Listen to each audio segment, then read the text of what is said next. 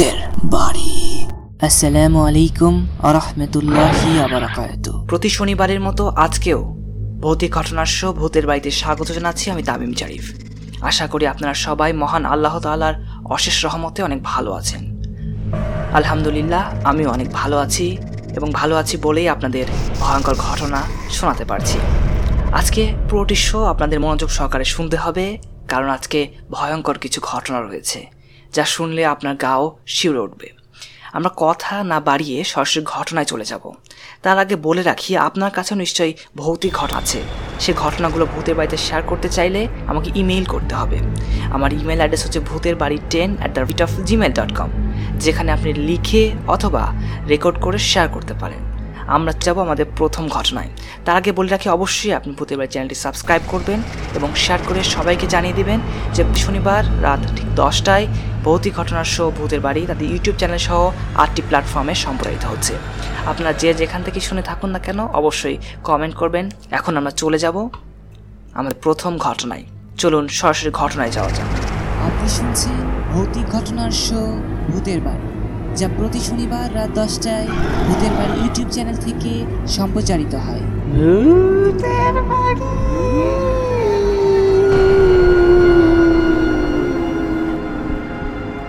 আসসালামু আলাইকুম তামিম ভাই।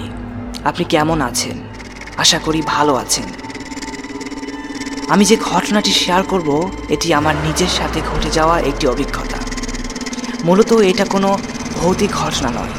এটি একটা কালবৈশাখী ঝড়কে নিয়ে ঘটে যাওয়া ঘটনা। ঘটনাটি প্রায় সাত থেকে আট বছর আগের। ভালো লাগলে অবশ্যই পড়ে শোনাবেন। কথা না বাড়িয়ে আমি সরাসরি ঘটনায় চলে যাই। কালবৈশাখী ঝড়, যার কথা শুনলে এখনও গ্রামের কিছু বয়স্ক মানুষেরা ভয় পায়। কারণ এই কালবৈশাখী ঝড়ের মধ্যে জড়িত আছে হাজারো অলৌকিক ঘটনা, যার ব্যাখ্যা এখনও কেউ দিতে পারেনি। দিনটি ছিল বাংলা বছরের পহেলা তথা পহেলা বৈশাখ। সেদিন কি বার ছিল এখন ঠিক মনে আসছে না। বলে রাখি, আমাদের গ্রামটা টাঙ্গাইল জেলার কালিহাতি থানার কোন এক গ্রামে। আর আমাদের গ্রাম থেকে প্রায় পাঁচ থেকে ছয় কিলোমিটার দূরে এখনও পয়লা বৈশাখের মেলা বসে, যাকে বলা হয় বৈশাখী মেলা। আমরা তিন বন্ধু সেদিন সিদ্ধান্ত নেই মেলা দেখতে যাব। আর যেই কথা, সেই কাজ। দুপুরে খাওয়া দাওয়া শেষ করে বেলা তিনটার দিকে আমরা তিন বন্ধু বেরিয়ে পড়ি। আমাদের গ্রাম থেকে দুটো রাস্তা দিয়ে যাওয়া যায় সে মেলায়। একটা ভালো সড়ক রাস্তা আর একটি বিলের রাস্তা। যদি আমরা বিলের রাস্তা ধরেই যাই, তাহলে আগে মেলায় পৌঁছাতে পারব। আর আমরা সে রাস্তা ধরেই যাই। যাই হোক, আমরা খুব সহজেই মেলায় পৌঁছে যাই।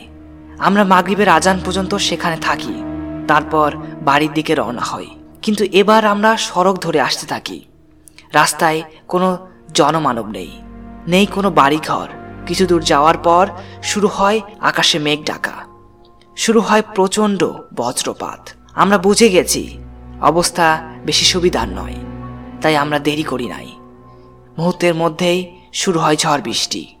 আমরা ঝড়ের মধ্যে দৌড়াতে থাকি আর খুঁজতে থাকি আশ্রয় নেওয়ার জন্য কোনো একটি জায়গা। প্রচণ্ড রকম ঝড় বৃষ্টিতে আমরা সামনে এগিয়ে যেতে পারছি না। আর এত ঘন অন্ধকারে ছেয়ে আছে, সামনে পেছনে কিছুই দেখা যাচ্ছে না। এত বড় ঝড় আগে কখনো দেখিনি। আমরা দৌড়াতে থাকি। হঠাৎ বিদ্যুৎ চমকানোর আলোয় দেখতে পেলাম সামনে চায়ের দোকান। কিন্তু ঝড়টা সেই চায়ের দোকানকে তছনছ করে দিল। আমরা কোনো রকমে সেখানে দাঁড়িয়ে যাই। আমরা সেখানে দেখি আরও দুই তিনজন লোক দাঁড়িয়ে আছে। পুরো শরীর ভিজে গেছে। প্রচণ্ড রকম শীত অনুভব করছি। এদিকে বড় বড় গাছও ভেঙে পড়ছে। বেশ ভয় করছে সেই সময়টাতে। হঠাৎ একটু দূর থেকে মনে হচ্ছে কে যেন আমাদের লাইট মারছে। তখন দেখতে পাই সামনে একটা বাড়ি থেকে কেউ একজন ছাতা নিয়ে এসে আমাদের বলছে, আপনার সবাই আমার বাসায় আসুন। এখানে আপনাদের বড় কোনো দুর্ঘটনা হয়ে যেতে পারে।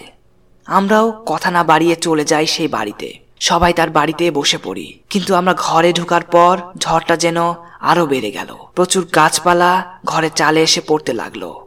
তখন আমরা সবাই মিলে একটা জিনিস খেয়াল করি। মনে হচ্ছে হাজার হাজার ছোট বাচ্চারা যেন ঘরের চাল দিয়ে দৌড়াচ্ছে।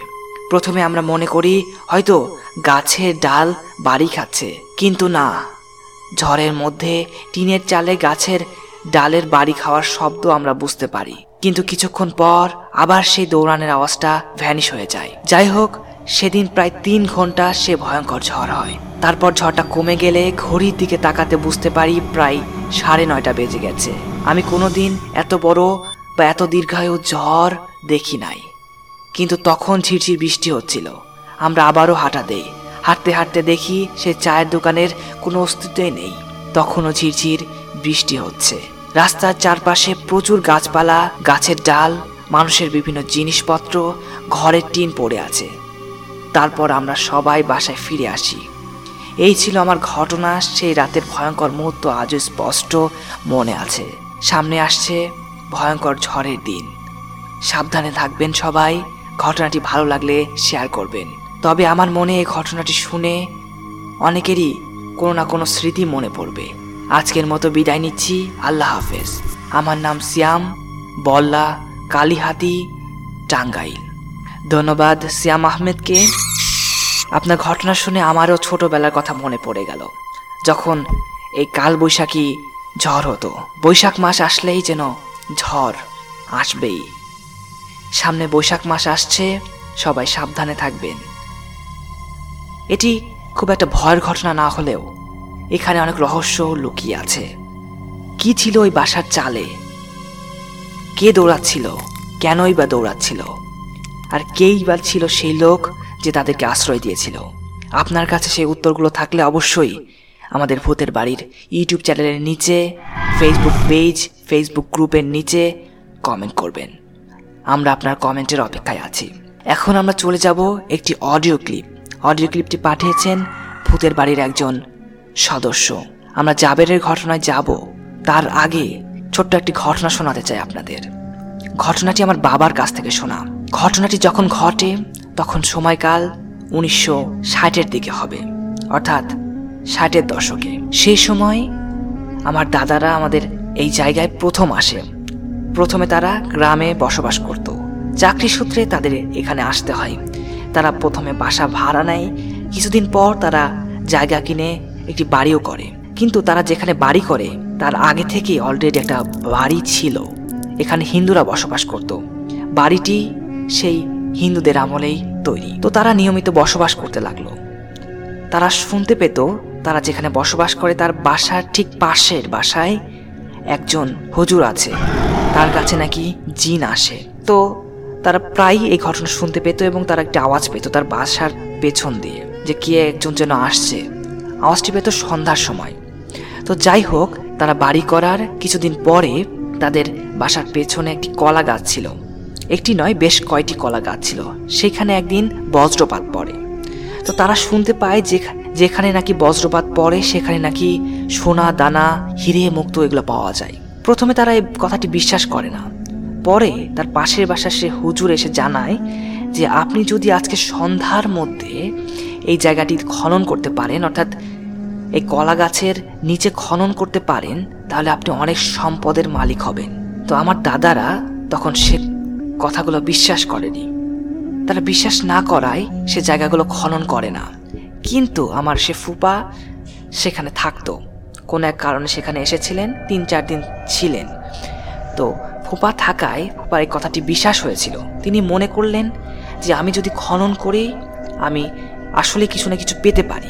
কারণ তিনি এর আগেও শুনেছেন যে কলা গাছের নিচে ঠিক এই সন্ধ্যার সময় বজ্রপাত পড়লে নাকি কিছু পাওয়া যায় এবং সেটি নাকি চব্বিশ ঘণ্টা অর্থাৎ একদিনের মধ্যেই খনন করতে হবে। তো সেই ফুপা, কোদাল, তারপর প্রয়োজনীয় যে জিনিসপত্র আছে সেগুলো নিয়ে খুঁড়তে লাগলেন। সময়টা ছিল এসার পরে। বজ্রপাত এবং বৃষ্টিটা পড়েছিল মাগরিবের কিছুক্ষণ পর। তো তারা বেশি দেরি করেনি, তো সেই সময় তারা ঘুরতে লাগেন। এবং বলে রাখি, সময়টা ছিল বৈশাখ মাস। এর আগের আমরা একটা ঘটনা শুনলাম, যেটাও বৈশাখ মাসেই, এবং এই ঘটনাটিও বৈশাখ মাসেই। তো যাই হোক, তো তারা খনন করতে লাগে। আমার ফুপার সাথে আরেকজন ছিল, তার পাশের বাসার যে হুজুর ছিল, হুজুরের ছেলেও আসে সেখানে। সেই হুজুরের ছেলে তাকে সাহায্য করতে আসে। তো তারা খনন করতে লাগে সেই গাছের নিচে। এক পর্যায়ে তারা প্রায় প্রায় বিশ মিনিট খননের পর তারা একটি বাক্স দেখতে পায়। আমরা সিনেমাতে যেমন দেখি যে গুপ্তধন পেয়েছে ঠিক এমন টাইপের। তো তারা বাক্সটি তোলে এবং বাক্সটি উপরে নিয়ে আসে। তার সাথে অনেক মাটি লেগেছিল সেগুলো আলাদা করে তারা পরিষ্কার করে। এইটা কিন্তু তারা দুইজনই দেখতে পায়। এখনও কেউ জানেনি। বাক্সটা দেখার পর তারা দুইজন আড়ালে চলে আসে কারণ তারা জানে যে তারা যদি সবাই যদি জেনে যায় বাসার যে তারা আসলেই গুপ্তধন পেয়েছে, জিনিসটা পেয়েছে, তাহলে সবাই এটা নিতে চাইবে বা তাদের নিতে দিবে না। তার জন্য তারা দুজন আলাদা হয়ে জিনিসটা বন্টন করে নেয় যে এত অংশ তোমার, এত অংশ আমার। তো প্রথমে তারা বাক্সটা ওপেন করে, খোলার পরে তারা দেখে যে ওখানে সোনা, অনেক সোনা। তো তারা ভাগ করে দেয়। তারা দেখে খুবই অবাক হয়, প্রচণ্ড অবাক। কারণ সেই হুচুটা বলল এবং মিলেও গেল, আর এরকম সোনা তারা কখনোই দেখেনি। এটা স্বাভাবিক, হুট করে একটা মানুষ যদি এতগুলো সম্পদ দেখে বা এত সোনা দেখে যা চকচক করছে, সে সময় তারা কুপি নিয়ে গেছিল, সে বাতিতেই তারা দেখতে পাচ্ছে তার চকচক করছে। পরিষ্কার আলোতে গেলে কি হবে তারা ভাবতেই পারছে না যে আসলে কি পেল তারা। সেখানে সোনা দেখতে পাচ্ছে তারা। তো সোনা আরও সোনা জাতীয় অনেক কিছু আছে সেখানে। তো তারা ভাগ করে নেয় এবং যে তারপরে তারা যে খননটা করেছিল সে গর্তটা তারা পূরণ করে দিয়ে তারা ভাগ করে যে যার বাসায় ঘরে ঢুকে পড়ে এবং তাদেরকে জিজ্ঞাসা করে যে পেয়েছে কি না। তো তারা বলে, না, আসলে কিছু পাইনি। এবং যে হুজুরে যে ছেলে ছিল সে বলে যে হ্যাঁ আমি পেয়েছি। তো বলল যে, এটা গোপন রাখতে যে পেয়েছি যদি গোপন না রাখা হয়, তাহলে তোমাদের যে সম্পদটা আছে, তোমরা যেটা পেয়েছ, সেটা কিন্তু থাকবে না, সেটা চলে যাবে। তো যে ফুপা ছিল, তিনি এটা বাসায় নিয়ে আসে এবং কাউকে বলে না যে আমি পেয়েছি। এটা তারা গোপনই রাখে, কারণ তাদের দুজনের মধ্যে কথা হয়েছিল যেন কাউকে না বলে। কিন্তু হুজুরেক তিনি বলেছেন, হুজুরেক বললে সমস্যা নাই, তারা সেটা ভেবে হুজুরকে বলেছেন, আর কাউকে বলেনি। কিন্তু ফুপা তার স্ত্রীকে রাত্রেবেলা ঘুমানোর সময় জানায় যে, আমি আসলেই সেখানে গুপ্তধন পেয়েছি, সেখানে অনেক সোনা ছিল, অনেক মোহর ছিল বা এই জাতীয় কিছু ছিল, সেটা আমরা দুজন মিলে বন্টন করে নিয়েছি। এটা জানতে পেরে তার স্ত্রী আস, অবাক হয়, আসলেই তুমি পেয়েছ? তার স্ত্রীকে তার বাক্সটা খুলে দেখায়। তিনি নিয়েছিলেন বাক্সটা, আর আর হুজু যে ছেড়ে ছিল, সে ব্যাগে করে তার সম্পদটা নিয়ে গিয়েছিল। তারপরে সে দেখায়, দেখে আসলে স্ত্রীটা অবাক হন। তো তাদের মধ্যে কথা হয়েছিল, কাউকে যেন না বলে, কাউকে বলা যাবে না, কিন্তু ফুপা তার স্ত্রীকে বলে ফেলে। তো যাই হোক, তারা বলে তার স্ত্রীকে বলে যেন কাউকে না বলে কথাটা। তো এইভাবে তারা বলে রাখে যে কাউকে যেন না বলে, তারপরে তারা খাওয়া দাওয়া করে যে যার মতো ঘুমিয়ে পড়ে। সকালবেলা উঠে তারা রেখেছিল আলমারিতে, আলমারি খুলে দেখে যে সেখানে কিছু নেই। সেখানে তারা যে বাক্সটা রেখেছিল, বাক্সটার আকার খুব একটা বড় নয়, মাঝারি সাইজের। তো বাক্সটা নেই। তো ফুবা খুব অবাক হয়, কি ব্যাপার, বাক্সটা নেই? বাক্সটা আমি এখানে রেখেছি। তো বাসাকে বলে, তোমরা কোনো বাক্স দেখেছ কিনা? সবাই বলে, কিসের বাক্স? তখন তারা বলে, না, একটা বাক্স ছিল, সে বাক্সটা তোমরা দেখেছ কিনা? তারা বলে, না, আমি কোনো, আমরা কোনো বাক্স দেখি নাই। তারপরে ফুপা পাশের বাসায় হুজুরের কাছে যায় এবং হুজুরের ছেলেকে ডাকে। তো ওনারও একই সমস্যা, উনিও খুঁজে পাচ্ছে না। তার ব্যাগে করে তিনি খাটের নিচে রেখে দিয়েছিলেন, কিন্তু তিনি পাচ্ছেন না। তো হুজুরকে তিনি বলে যে, আমরা তো পাচ্ছি না। তখন হুজুর বলে যে তুমি আর তোমরা যে পেয়েছ যে সম্পদটা পেয়েছ, এটা কাউকে বলেছ কিনা হুজুরের ছেলে বলে, না, তুমি ছাড়া তো আমি কাউকে বলি নাই। কিন্তু ফুয়া বলে হ্যাঁ আমি একজনকে বলেছি, আমার স্ত্রীকে আমি বলেছি এবং স্ত্রীকে বলেছি এই কথাটা গোপন রাখতে। তো স্ত্রী তো কাউকে বলেনি। তখন হুজুরটা বলে, তুমি এটা ভুল করে ফেলেছ। তোমাদের কথা ছিল যে কাউকে না বলতে। তোমরা কিন্তু একজনকে বলে ফেলেছো। তার জন্যই এই খাজানাটা হাতছাড়া হয়ে গেছে। তারপরে সে একটু হতাশ হন এবং হতাশ হয়ে চলে আসেন। পরবর্তীতে বাসার সবাইকে জানান যে, আমরা আসলেই এখানে এটা পেয়েছিলাম। আমরা গুপ্তধন যাকে গুপ্তধন যাকে বলি, সে গুপ্তধনটা পেয়েছিলাম, কিন্তু আমি বলার কারণে সেটা হাতছাড়া হয়ে গেছে, সেটা উধাও হয়ে গেছে। তো এই কথাটা তারা পরিবার সহ আরও এলাকা পাড়া প্রতিবেশী সবাই জেনে যায়। তো তারা সবাই দেখতে আসে যে গুপ্তধনটা কোথায় ছিল সেই জায়গাটা তারা আবার পুনরায় খনন করে। এটা খনন করেছিল পাশের এলাকা প্রতিবেশীরা। তারা আবার খনন করেন, দেখেন যে আসছে আছে কি না তারাও কিছু ছাই ছাড়া তারা আর কিছু পায়নি। সেখানে যেহেতু বজ্রপাত পড়েছিল, সেগুলো পুড়ে গিয়েছিল। সেখানে ছাই ছাড়া আর কিছুই পায়নি তারা। তো তারা বলে যে হ্যাঁ আমরা এখানে অনেক গুপ্তধন পেয়েছিলাম, হুজুরের ছেলে এবং আমিও পেয়েছিলাম। সেটা আমরা বলার কারণে সেটা হাতছাড়া হয়ে গিয়েছে। তারপরে এলাকা প্রতিবেশীরা খনন করার পর কিছু পায় না, তারাও চলে যায়। তো এই ছিল ঘটনা। পরবর্তীতে ফুপাও সেই জায়গা থেকে চলে আসে। তার তিনি সেখানে বেড়াতে এসেছিলেন। তার কর্মস্থলে তিনি চলে যান। তো এই ছিল ঘটনা। এই ঘটনা মনে পড়ার একটা কারণ, সেটি হচ্ছে বৈশাখ। কাল বৈশাখের প্রথম যে ঘটনাটা বলছিলাম, সে ঘটনার পরিপ্রেক্ষিতে এই ঘটনাটা আসলো। আশা করি এই ঘটনাটাও আপনাদের ভয় না লাগলেও ভালো লেগেছে। ভয়ের ঘটনা আসছে এর পরে, যেটি একটি অডিও ক্লিপ। আশা করি অডিও ক্লিপটি সম্পূর্ণ আপনারা শুনবেন এবং শেয়ার করে সবাইকে জানিয়ে দেবেন। এবং আপনার কাছে যে ঘটনা আছে, সেটা শেয়ার করতে আমাকে ইমেল করুন, Bhooter Bari ten at the rate of Gmail dot com which is B H double T B A R I one zero at the rate of Gmail dot com এই ঠিকানায়। আপনি ভূতের বাড়ি শুনতে পাচ্ছেন YouTube Spotify Anchor F M Google podcast iTune সহ আরও অনেক পডকাস্ট প্ল্যাটফর্মে এখন আমরা চলে যাব একটি অডিও ক্লিপে অডিও ক্লিপটি পাঠিয়েছেন আল জাবের। জাবেরের অডিও ক্লিপ শুনে আসি, তিনি কিন্তু ভূতের বাড়ির একজন নিয়মিত সদস্য। আশা করি তার আরও ঘটনা আমরা ভূতের বাড়িতে খুব শীঘ্রই প্রচার করতে পারব ইনশাআল্লাহ। চলুন, চলে যাই তার ঘটনায়। আপনি শুনছেন ভৌতিক ঘটনার শো ভূতের বাড়ি যা প্রতি শনিবার রাত দশটায় ভূতের বাড়ি ইউটিউব চ্যানেল থেকে সম্প্রচারিত হয়।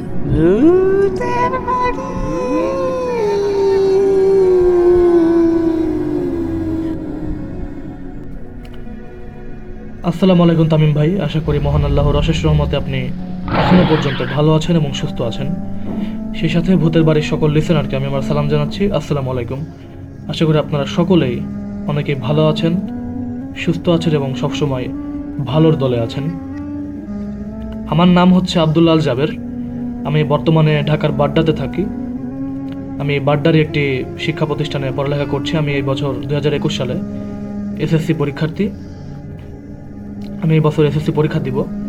তো যাই হোক, সেদিকে না যাই।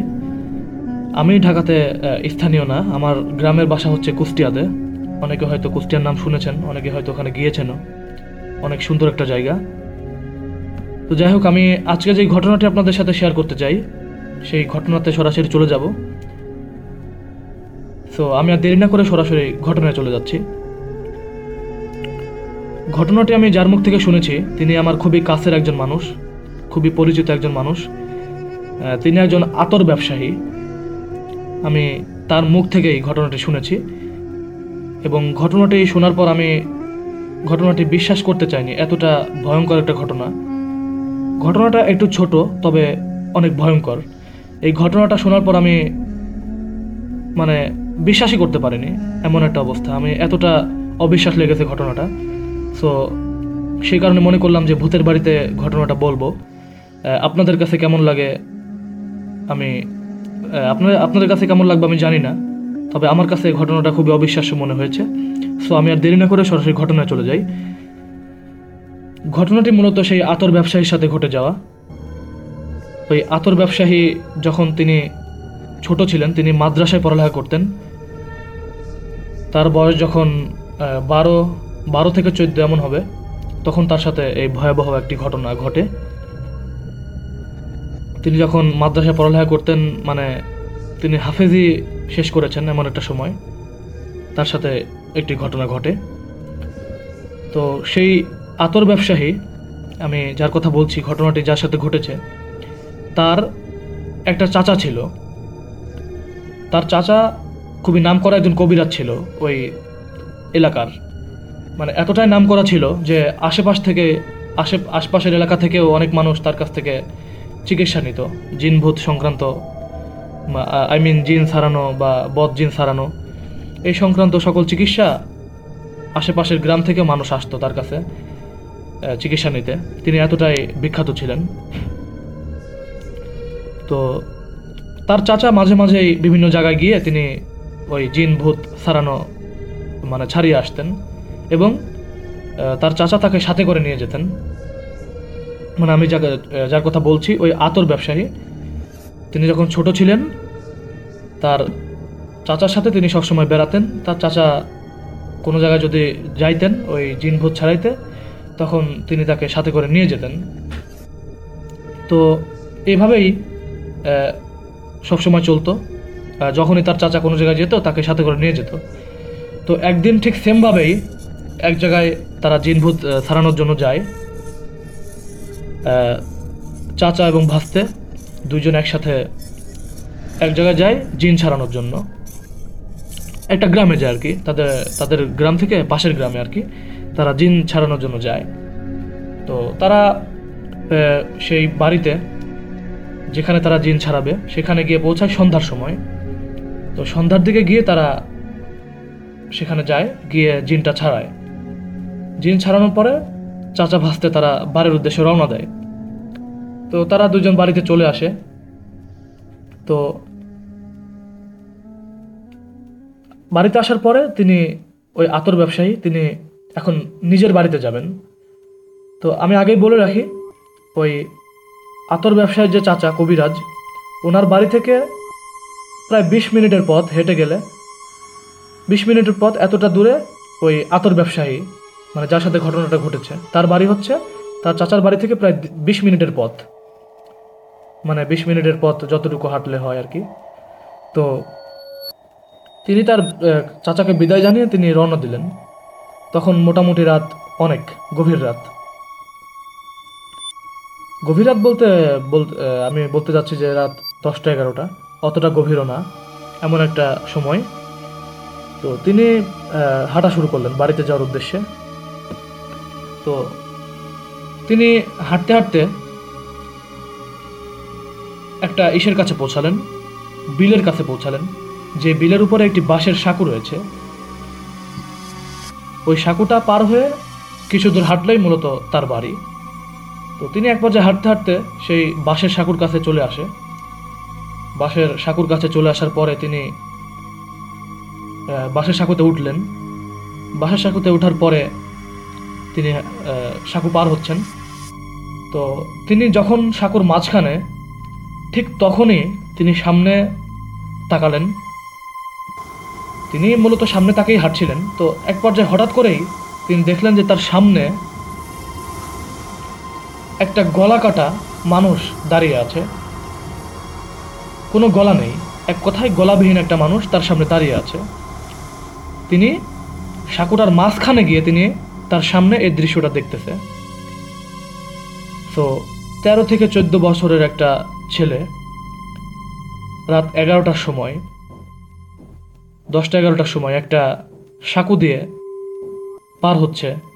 হঠাৎ তার সামনে তিনি দেখলেন, তিনি দেখতে পেলেন একটা গলা কাটা, একটা গলাবিহীন মানুষ। এই দৃশ্য দেখলে একজন স্বাভাবিক মানুষ কোনোভাবেই স্বাভাবিক থাকতে পারে না। ঠিক সেম উনিও স্বাভাবিক থাকতে পারেননি। এই দৃশ্য দেখে তিনি তো মারাত্মকভাবে ভয় পেয়ে যায়। তিনি তখন খুব ভয় পেয়ে যায়, কিন্তু তিনি সাহস হারাননি। তিনি বুদ্ধি করে সেই অশরীরীর বিরুদ্ধে তিনি বললেন, দেখ, আমাকে কিন্তু ভয় পাওয়াস না। আমাকে ভয় দেখাস না, আমাকে ভয় দেখালে কিন্তু তোদের কপালে দুঃখ আছে। তোরা যেই কয়জনই থাকিস না কেন, আমাকে ভয় দেখানোর চেষ্টা করিস না। আমি জানি এখানে তোরা একজন নেই, তোরা এখানে অনেক আছিস। সো আমাকে ভয় দেখানোর চেষ্টা করিস না, তোদের কিন্তু কপালে দুঃখ আছে। সো তিনি তো একটু একটু ভয়ও পেলেন। সো এক পর্যায়ে তিনি সেই সাঁকুর মাঝখানেই দাঁড়িয়েছিলেন। তিনি তখন হঠাৎ করেই দেখলেন যে সেই গলা কাটা বা গলাবিহীন অশরীরীর সংখ্যা একজন থেকে সাতজন হয়ে গেল। মানে আগে ছিল একজন, এখন তিনি দেখতেছেন তার সামনে সাতজন হয়ে গেছে। কি একটা ভয়ঙ্কর বিষয়। প্রথমে তিনি একজনকে দেখলেন, এখন তিনি দেখতেছেন সামনে সাতজন। এটা কীভাবে সম্ভব? এটা তো খুবই ভয়ানক একটা পরিস্থিতি। তো তিনি তো তখন আর নিজেকে নিয়ন্ত্রণ রাখতে পারে নাই। তিনি সেই সাঁকো থেকে পড়ে যায়। পানিতে পড়ে যাওয়ার পর তিনি সেখান থেকে সাঁতরিয়ে সাঁতরিয়ে কোনো রকম ওপারে পৌঁছায়। ওপারে পৌঁছানোর পরে তিনি ওখানেই বেহুশ হয়ে পড়ে যায়। তো সকালে কিছু মানুষ সেই বিলের উপরে আসার পর তারা তারা দেখল যে ওপারে ওপারে ইসের মানে বিলের একটা পাশে ওই যার সাথে ঘটনাটা ঘটছে, উনি অজ্ঞান হয়ে পড়ে আছে ওখানে। তো তারপরে ওই মানুষগুলো তাকে ওখান থেকে নিয়ে তার জ্ঞান ফেরায়। জ্ঞান ফেরানোর পরে তাকে প্রশ্ন করে যে, কি হয়েছিল তোমার সাথে? কি ঘটনা? তো তখন উনি পুরো ঘটনাটা সবাইকে খুলে বলে। তখন সবাই জানায় যে, তুমি অত রাতে এই বিলে, বিল পার হয়েছিলে অত রাতে তো এই রাস্তা দিয়ে তুমি গিয়ে ঠিক করনি। এখানে অনেক সময় অনেক খারাপ ঘটনা ঘটে। তোমার ভাগ্য ভালো, হয়তো তুমি বেঁচে গেছো। তো তারপর সকলে ওই মানুষগুলো তাকে তার বাড়িতে দিয়ে আসে। তো বাড়িতে দেওয়া আহ, আসার পরে তিনি তো খুবই অসুস্থ হয়ে পড়েন অনেক অসুস্থ হয়ে পড়েন এক পর্যায়ে এতটাই অসুস্থ হয়ে পড়েন যে তিনি হয়তো বাঁচার আশা ছেড়ে দিয়েছিলেন তার বাবা মা। তার বাবা মা হয়তো বাঁচার আশা ছেড়ে দিয়েছিলেন। এমন একটা মুমূর্ষ অবস্থা ছিল। তো আল্লাহর অশেষ সহমতে তিনি অবশ্য বেঁচে যান।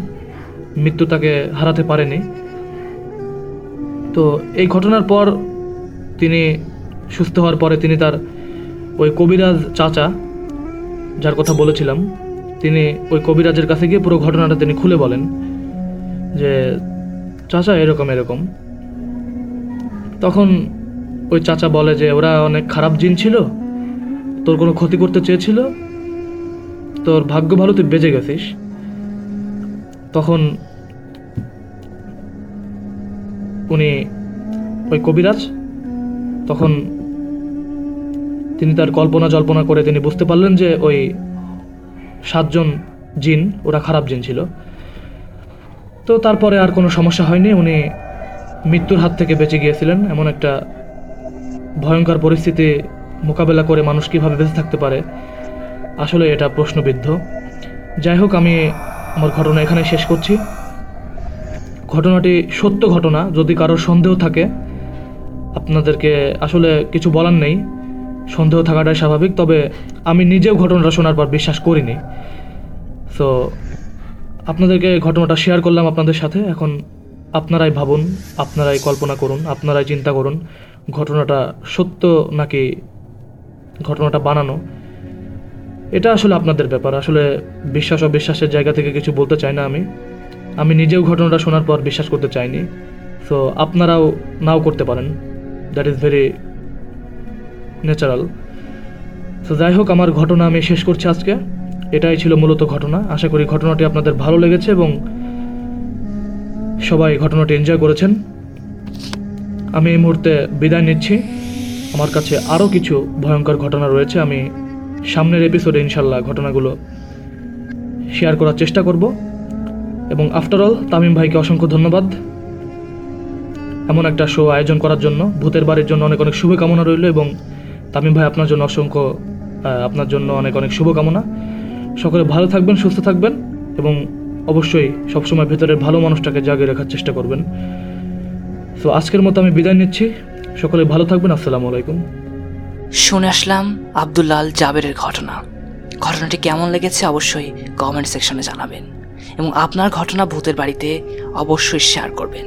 আমাদের ইমেল অ্যাড্রেসটা হচ্ছে Bhooter Bari ten at the rate of Gmail dot com which is B H double T B A R I one zero at the rate of Gmail dot com যেখানে আপনার ঘটনাটি লিখে অথবা রেকর্ড করে share করতে পারেন।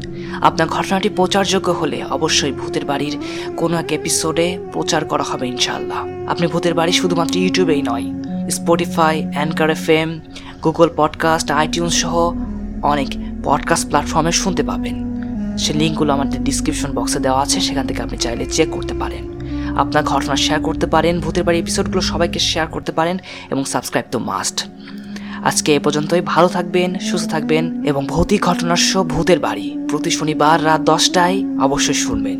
সেই প্রত্যাশায় আমি তামিম জারিফ আজকের মতো বিদায় নিচ্ছি। দেখা হবে, কথা হবে, ঘটনা হবে পরবর্তী তেতাল্লিশতম এপিসোডে সে পর্যন্ত ভালো থাকুন, সুস্থ থাকুন, আল্লাহ হাফেজ, শুভরাত্রি।